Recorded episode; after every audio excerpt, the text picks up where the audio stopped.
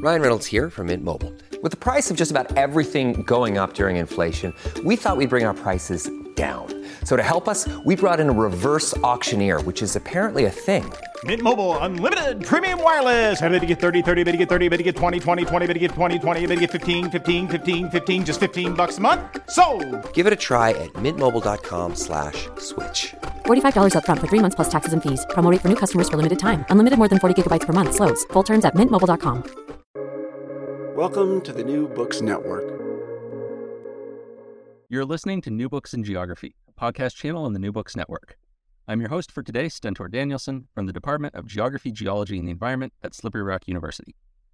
Today, I'll be talking to Cat Button, editor along with Gerald Taylor Aiken of Over Researched Places: Towards a Critical and Reflexive Approach, published this year by Routledge. Doctor Button, welcome to the show. Hello, thank you. To start off, why don't you tell our listeners a bit about your background and how you came to write this book? Hi, so I'm, wow, I can't even start the first question, sorry. Look, so I'm the Director of Planning and Urban Design in the School of Architecture, Planning and Landscape at Newcastle University. Uh, but my PhD was in geography, and that's how myself and the other editor, um, Gerald Taylor Aiken, met. Um, and we started to think through our own research about the different ways in which, well, I'm not sure if anywhere can be over-researched, but the way in which certain places and certain ideas become very saturated with people looking into them, people inquiring into them. And for me, it was whilst I was doing my PhD and I was doing research in Mumbai in India, and I would find I was even sharing the room with other people interviewing the same person, that that researcher saturation had got to that point that, that people didn't have time to meet researchers individually and were meeting people together. And when you went to conferences, finding that a quote would be put up and I'd be thinking, oh yeah, I spoke to that person. So it became this kind of interest for me to think, well, what does that do to my data? You know, not that we can deny that these things are happening, but kind of to try and be present in that and understand how that might shape the ways in which we think.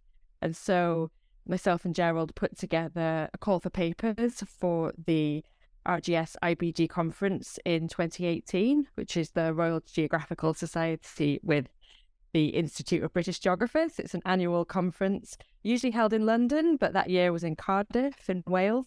Um, and we used that as a chance to get together some people who were also thinking about these issues in other contexts and how other places of inquiry might be, you know, these kind of honeypot sites where lots of people were going, and try and unpack why that was happening and what the, the consequences of that might be. And it seemed like that was something that excited quite a lot of people as a way of thinking about places.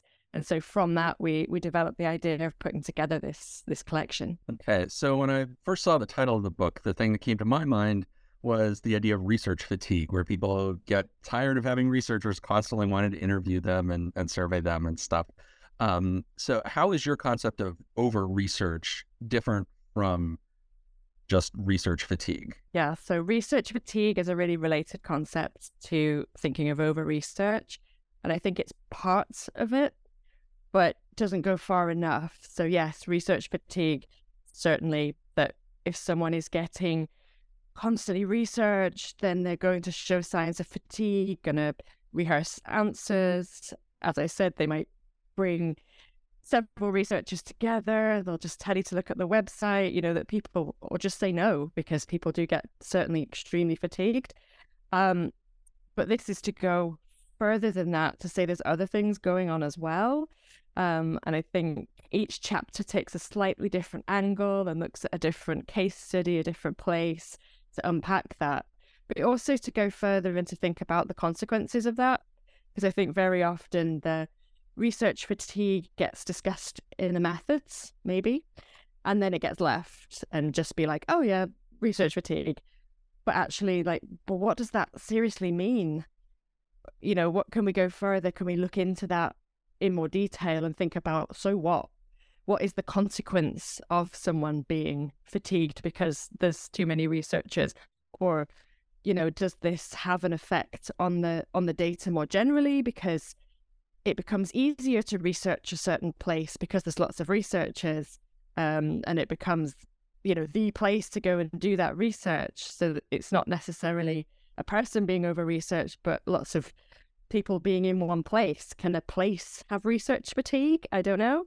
Um, so yeah, it's trying to take that concept further and say that's a part of it, and that I think is sort of a useful starting point to think about research fatigue. But then it's really sort of thinking, well, so what? There's something more going on. We can go beyond the research fatigue and, and dig a bit deeper into the, the different consequences of having lots of people looking at the same place or the same thing or the same people. Yeah, so could you talk a little bit more about some of those consequences, not just for the people being researched, but also for the research itself, the research that we're getting out of these, the, you know, I like that term honeypot uh, for these sites that get researched so much that this has consequences for the research, not just for the people being researched. Yeah, so you can end up being tied into certain fashions, can't you? That there's certain places that then become the places to research, either because they're exceptional or because, as I said, they become easy to research because other people have trodden that path.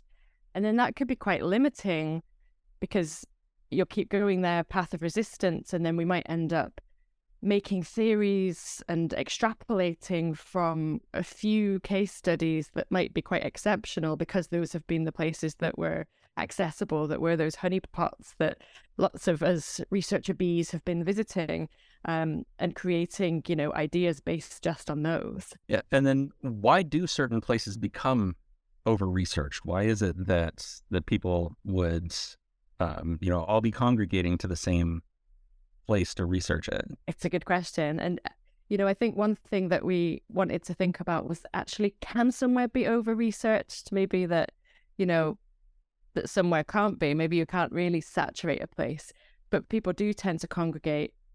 As I said, I think partly it's because those are often the interesting places. Something about them has, has captured you, like Mumbai being a very rapidly growing city, being, you know, an economic centre for a country, um, being a mega city. And those kind of conditions mean that lots of people can go there because they, they can be supported by the infrastructure there, that there's something interesting and exceptional about that place. And then I think it becomes a bit of a self-fulfilling prophecy because, well, I've read lots of things about that place. I can find out a lot about a certain place because there's already lots of research on it. So it means that, oh, well, that might be a good place to add to that data on that place and, you know, create your project that's building on previous researchers, which is great, but it means that it can end up being the same places that are visited. And as I said, I think it then also becomes, in some ways, you know, an easier place to research because people understand what the research processes are, that they understand, you know, what it is to be interviewed, or um, a place will understand, you know, people in a place will understand what those processes are and might um, be more accepting of them rather than having to, to understand the premise of researchers. So I can see why certain places become, become these honeypots. We do have one chapter in the book that's actually about a place that is rarely researched, um, and Hannah's chapter sort of thinking about, you know, why is it that somewhere might be under-researched, to kind of give like a counterpoint. Um, and there is there is another book uh, that she edited on that as well. So that's Hannah Ruzicka, who did one of our chapters. So I think, you know, also trying to think about that there is a counterpoint, that some places kind of don't get looked at, don't get seen, and try to understand, you know, why is that? And you know, which do you want to be? Do you want to be in the place that where there's lots of people and lots of previous research, or do you want to be treading into the, the new territory in somewhere where lots of people haven't researched? And I'm not sure there's an answer to that. I guess it depends exactly what you're looking at and, and why you're doing that. But I think that's another interesting thing about the book, that it's looking at really different global case studies. So my entry point was a megacity and a really fast-moving, vibrant place with millions of people. But we also have authors t- talking about the Arctic, and the Arctic is an over-researched place. So I think there's a huge contrast in different ways that, that the different chapters in the book are presenting this concept of over research and how that might feel to the researcher. Yes, yeah, so that actually kind of leads into another question that I wanted to ask, which was about how you selected the, the chapters that went into this and the range of places that are covered. You've mentioned a few, you know, Mumbai and the Arctic, uh, Palestine, uh, Redfern and Sydney. Um, you know, so these are as a global set of places, but how did you go about choosing what places represent the idea of places that get talked about too much, basically? Yeah, well, it when we started looking into this, it seemed like there were, you know, limitless possibilities of places and ideas that people had. I think people don't often talk about the difficulties they have in research, but if I would talk about my research processes in Mumbai and how often I was seeing other researchers, and, you know, once at one point I shared, uh, I was doing an interview with someone and a whole class full of students were brought in to talk to her, and she was much more interested in talking to them. All these different anecdotes that, you know, you talk to colleagues about. And almost everyone I spoke to was like, oh yeah, I've had this issue of, and they would be finding examples of over-research from their own work. And I thought, oh, that's interesting. So actually there was a huge range of places where where this could have been. Um, but in some ways this was quite self-selecting. So we put out the call for papers for the conference in twenty eighteen and had a selection of papers that were delivered there and had some great conversations. And then from that, um, Twitter's not as popular now as it was in twenty eighteen, but we were tweeting about it during the session and we had a bit of interaction about it. And from that, in we're able to invite a few other people. Um, one of the authors, uh, Chandni Singh, um, wrote a blog post about th- this concept of over-research. And so we, we invited her to submit a chapter, and a few other people that had shown interest. So it was in some ways sort of self-selecting in who had come forward and shown an excitement about about creating a chapter for this book. And then when we looked at it, we thought that's actually a really great, great spread um, of different places and different topics that people were looking into. Because um, I think the geographical spread is important, but also the way in which people have approached it. Because um, a lot of this is thinking about positionality, that we've got some people who are seeing themselves as somewhere between a, a tourist sometimes and a researcher, um, some people seeing themselves like going back to somewhere where they had previously spent a lot of time. Um, so I think there's a range of things, and also thinking in different concepts and thinking about how places have changed over time, um, about how somewhere like Yugoslavia might be, it's not that the place is over-researched, but the way that it is reproduced in that research, and that the same narrative might be told over and over again. So there were, it's about a good spread of places in the world, but also of the, the different positionalities and the different approaches that people have taken to unpacking what over-research looks like in their research. Yes, and then another theme that crops up a number of times is the way that kind of the structures of academia, right? Like the expectations that we have and the limits that we have as, you know, a university researcher, which most of the people uh, that are, are writing here, that's kind of the the position they have to go do research. Um, the way that the, the structure of that position affects the way that they can deal with the various issues that arise in trying to do research in an over-researched place, trying to, you know, be be ethical and also be responsible in their research and the way they do it, that that's constrained by the demands of academia. So could you talk a little bit about that idea, about the way that, you know, the way the position of being a researcher is set up uh, affects what we can do when we engage with an over-researched place? Yeah, I think it's something that perhaps doesn't get reflected on very often, that how when we go and research somewhere, we might even in incremental ways be changing that place and changing what other people might think about that place as well. Um, so it emerges, you're right, as a theme across quite a few chapters. Um, I mean, sort of thinking about the chapter on Palestine and Israel and how the number of researchers there really changing that narrative and changing potentially the stories and support levels, and how do you navigate that field um, as a place of research.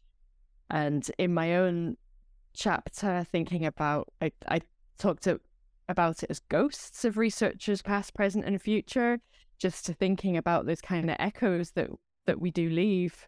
And I think the book sort of calls us to be mindful of that and to think about it, because, you know, in the ethics that we do, it's very often about our research and exactly what we will do in that space of time when we're physically doing the, the research, doing our interviews or our surveys or whatever methods we might use, but quite contained within that moment.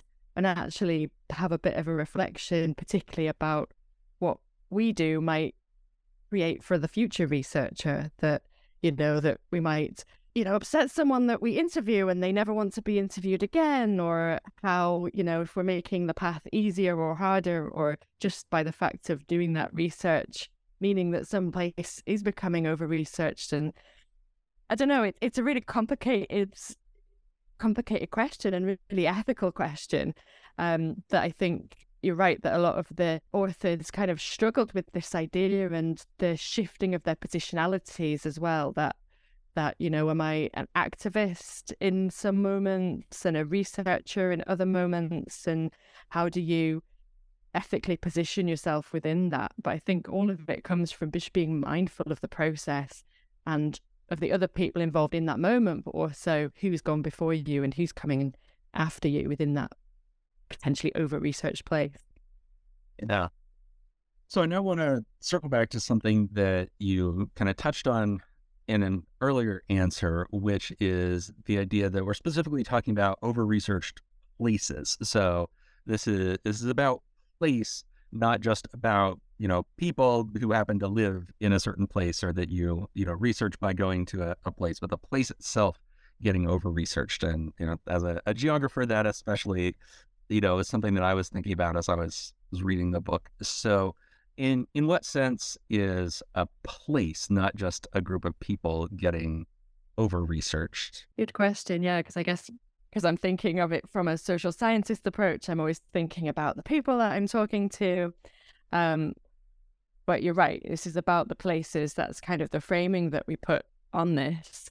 And I think, oh, there's a lot of different ways in which you could you could come at that question. But I think, you know, it's about how much knowledge is produced about one place and how that can shape, as I said before, like how that focus on a few places could kind of shift and change and warp the theories that we make and the places that then other people go to visit, um, but also that from the number of researchers being in a place, that can change it, can change the makeup of it.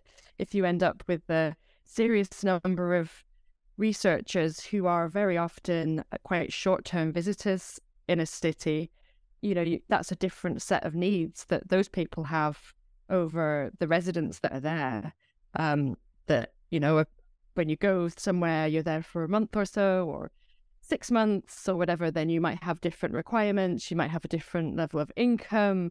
Um, so again, it's that positionality. When you get to that point where the over-research is, is very high, you could be changing what's provided there. Um, you could be changing the, the environment if there's lots of researchers, you know, going into the Arctic. Um, so I think, yeah, we're really thinking about that place and how it might physically change in those ways, but as I said, it's also about how we make theories and decisions about places, and, you know, how policies made about places often reflects the research that's been done. And if that research is just on a limited number of these honeypot sites that lots of research is attracted to, then does that limit the decisions and the, the types of policies that might be made? I think it does go beyond just the people and thinking about about place more generally. Okay, and so then to, to drill down a little bit into some specifics, you had mentioned that your personal experience with an over-researched place was with Mumbai. And so I was hoping you could expand on that a little, little bit and talk about, you know, for your your personal um, experience with that, how did you handle the issue of over research in your own work in that particular place? Yeah, so Mumbai really does attract a lot of researchers, and it was quite a difficult thing to navigate. Um, and I think I dealt with some of it after the fact by reflecting on it in my methods and more broadly, and, you know, explaining what's happened and being very clear about, you know, if a question in an interview was asked by someone else, then thinking, well, actually, do I make that clear or do I just not use the response to that question? So I'm thinking about time when I was talking to a representative from an N G O, and there was myself who was doing a, a PhD in human geography, and I was looking at rainwater harvesting systems that are being implemented in domestic homes to um, improve the security of the water supplies. And there was also someone talking to the same person, and she was doing some research into social work within the same the same area of Mumbai. And so he just invited us both along to do the same interview. So then you're sort of thinking, well, I haven't got, you know, I've, I've got him to sign a consent form, but I didn't, you know, bring something for this person because I didn't know she'd be there.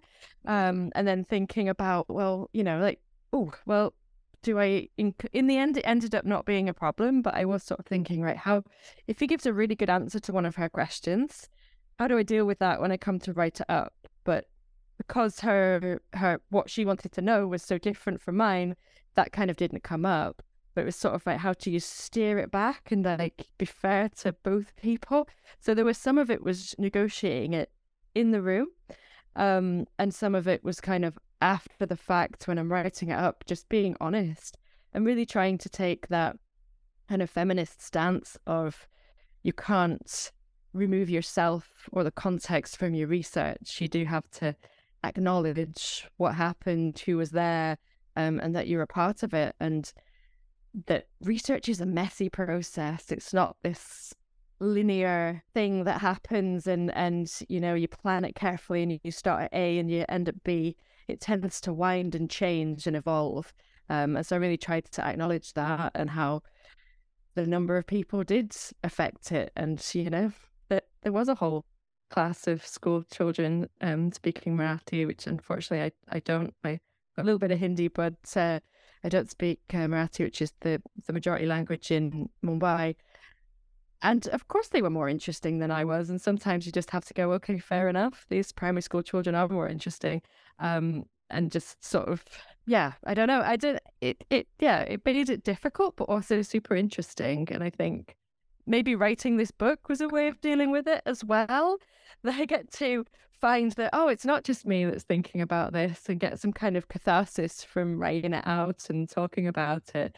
Um, because I think it does, you know, it made some things easier because people did open their doors to me, understand what research was, but it made some things harder because a lot of the research that people have been exposed to was either hard science or it was the kind of social science that is a clipboard and a, and a questionnaire, which isn't what I wanted to do. Um, I wanted to walk and talk and look at systems and have interviews, and, you know, that people had an idea of what research was, and it wasn't necessarily what I wanted to do. So, yeah, in some ways it's easier because people understand research, but it can be difficult if that isn't exactly what you were you were thinking of doing. Um, yeah. Yeah, that's uh, a, a thing I appreciate about the book is that it, it shows some of this messiness of the research process. That we usually kind of iron that all out when you write up, you know, an yeah, article, and it makes it sound like you had this theory and you went to the place and you did the thing and got your answer, and it was all very, you know, linear and clean. Um, it becomes sanitized, doesn't it? When most people write up their research, it's this very, yeah, sanitized version of what of what happened, because it shows what was achieved and doesn't show the problems that bumped up against in the, during the process. Yeah. Yeah. Um, so then I think the, the natural next place to go is to ask, so what, what do we do about this? Because, uh, you know, you argue that it's not enough to just say, well, some places are over-researched, so everybody should pick new sites to do their research in. Um, so what, what's the what should we be doing to address the issues that you're raising about over research? Wow, the million dollar question. Yeah, we're not saying, oh, these places have too many people in them, don't go there. I, that's, you know, not what we're saying. And we actually wanted a question mark originally in the title, um, but publishers do not like having punctuation in their titles. We wanted it to be over-researched places. Like, can they be? Like, is this what's, is this what's happening? Um, because it was sort of a questioning of, of whether somewhere can be over-researched. Um, and I think that's kind of the key, that it is about a questioning. It's about a reflection and being, I guess, reflexive rather than just, you know, going about and barging in and going places that everyone else does and, and just doing the research without reflecting on why have I chosen this place and what does it mean that there was lots of research already written about this place? What does it mean that I'm meeting other researchers while I'm here? And I think that for us was where we ended up, that we really think about it and be purposeful in our choices and understand what this means for the research that we do and the theories that we generate or the future research that we then go and do. Um, so yeah, I don't think we have a magic formula for de- dealing with or overcoming research, uh, over research. Um, I think there's some suggestions in some of the chapters, people sharing what they did, how they dealt with it, either in the time or in their reflections of ways they might go forwards with it. So I think each chapter perhaps suggests a slightly different tack that you could take uh, when you're thinking about how to deal with this over-researched issue, if we think of it as a problem. Um, but it might be that you look at this and think, oh, actually, no, I really want to go to this place that lots of other people have been to and that there's all this rich data already existing and all these things written on it. And I think that that's fine. It's just having that thought, having thinking through that process and having that reflection. So it really is a big call to just, look, this is an interesting thing. Let's think about this some more and purposefully approach it. Um, and reflect that in, in the theories that we then make about places. All right. So then as we're moving towards the end of our time here, uh, I wanted to give you an opportunity to give a shout out or a thank you to anyone whose help was important to you as you were putting this book together. Oh, that, that wasn't the question I was expecting. I guess, uh, well, a massive shout out to the other editor, Gerald Taylor Aiken. Um, I think it was great to collaborate with him and we worked really well together, and really nice to continue a relationship with someone who you met during your PhD and, you know, continue that contact and, and actually create something together. So massive shout out to Jerry um, and to the editors at, at Routledge and Taylor Francis group. It's always a very confusing, the relationship between those, those two things. Um, it changed a few times, but they were all very helpful. Um, And yeah, just thank you so much to all the authors for getting their things written and uh, responding to our comments, um, even if we took ages to uh, get those comments together. Uh, just a massive thank you to all of the chapter authors, because I think this is a, a great collection of really different perspectives. Um, so yeah, thanks to everyone, really. All right. Yeah, and no, I'll mention for our listeners, we did try to get Gerald on, but it was just got too complicated with the time coordination because we're we're in three different countries. Uh, you know, Kat, you're in uh, the U K, I'm in the United States, oh, yeah. and uh, Gerald's in Luxembourg, right? That's correct. Yeah, yeah. So so quite three different that. time zones, really difficult. Yeah. Um, okay, so then that brings us to our traditional final question, which is, what are you working on next? Ooh. Well, at the moment, I'm involved in more research into water, which is my, my real focus. And I'm involved into U K R I G C R F hubs, one of which focuses on water security and sustainable development. And in that one, I'm looking at kind of how we value water beyond it being H two O and beyond monetary values, thinking about the cultural significances of water um, and how it's really important to understand what water means to people if you're going to come up with solutions for it or any kind of policy about water. If you want that to be effective, you really need to to understand how people feel about their water. Um, and the other one is Living Deltas, which is thinking about del- livelihoods in deltas. And they're both quite worldwide um, projects and super interesting, thinking about our relationships with water fundamentally. Um, yeah, and some of those might be over-researched places, uh, of course. Mm-hmm. Maybe I can reflect on that as well, but um, that's what I'm working on at the moment, and hopefully hopefully we'll write some things from that. All right, well, if, if any of the writing turns into a book, we'd love to have you back to talk about it. Oh, I would love that. Great. Well, thank you so much for coming on the show. You're very welcome. Thanks. This has been a conversation with Cat Button, editor, along with Gerald Taylor Aiken of Over Researched Places: Towards a Critical and Reflexive Approach, published this year by Routledge.